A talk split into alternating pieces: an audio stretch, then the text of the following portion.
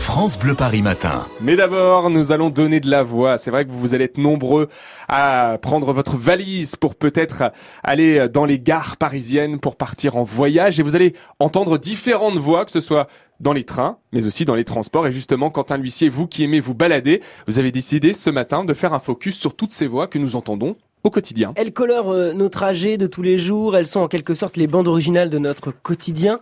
Si je vous fais écouter celle-ci par exemple.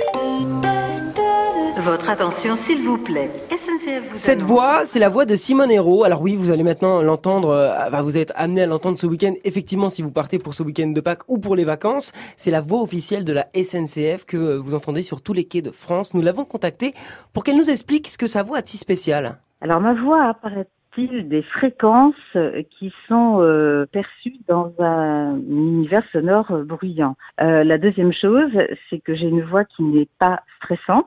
Donc euh, cette voix qui n'est ni extraordinairement jolie ni moche, euh, elle est euh, normale et c'est peut-être aussi pour ça qu'elle dure. Et pour durer, elle dure. Hein. Simone est la voix de la SNCF depuis 1981. Côté coulisses, elle va plusieurs fois par mois enregistrer dans son studio, sa cabine avec son technicien, comme elle aime le dire. Un studio qui est situé au siège de la SNCF à Saint-Denis. Elle nous a même confié une chose intéressante. Sa voix de synthèse est déjà prête pour le jour où elle va décider de prendre sa retraite. En plus de ça, Romain, on a un petit cadeau pour France Bleu Paris. Écoutez.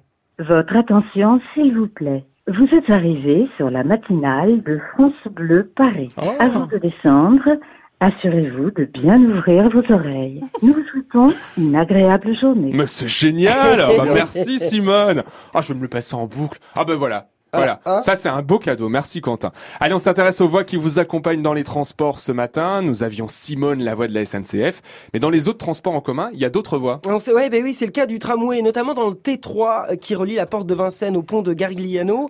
Dans ces rames, vous pouvez entendre les voix de passagers sollicitées euh, par la RATP et la mairie de Paris. En fait, c'est l'artiste euh, Rodolphe Burger en 2012 qui a supprimé les voix monotones pour faire résonner à chaque arrêt les voix de monsieur et madame tout le monde. 700 passagers ont passé un casting, 270 voix ont été retenues et parmi elles, il y a celle-ci. Porte de Clignancourt. Puce de Saint-Ouen. Et oui, les enfants étaient aussi de la partie. Et pour l'anecdote, ils ont enregistré à l'époque dans un tram transformé en studio, comme un petit peu ici à la radio, pour l'occasion, avec plusieurs voix de célébrités aussi qui sont venues se glisser, comme celle d'Edouard Baird, de Jane Birkin ou encore de Philippe Manœuvre. Et vous savez pourquoi les enfants euh, ont enregistré ces voix? C'est pour attirer l'attention, parce qu'on est plus attentif visiblement aux voix d'enfants. C'est la raison pour laquelle la RATP avait fait ce choix. Encore un peu d'humanité dans ce monde. alors. Exactement. Le top 3 des voix, on en parle ce matin dans les transports, après le train, après le tram. On va terminer par le métro. Là, c'est pareil, sauf que je ne vais pas vous parler de la voix à l'intérieur de la rame du métro, mais plutôt euh, de celle qui résonne dans les longs couloirs au carreau blanc. Des chanteurs anonymes qui rythment nos trajets du matin. Parmi ces voix du métro, certaines sont devenues célèbres. C'est le cas de celle-ci. Moi aussi j'ai une fée chez moi. Ah bah oui Zaz Zaz, originaire de Touraine, mais qui est arrivée à Paris en 2006. Elle a chanté dans les rues de Montmartre et surtout dans, dans le métro. France Bleu Paris fut d'ailleurs l'une des premières radios à l'accompagner dès le début de sa jolie carrière. Effectivement, une artiste France Bleu, Zaz, qu'on adore écouter sur France Bleu Paris.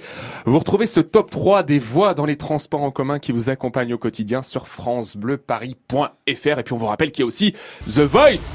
Là, la voix, elle se fait au 217 de la plaine Saint-Denis avec la voix de notre Nikos.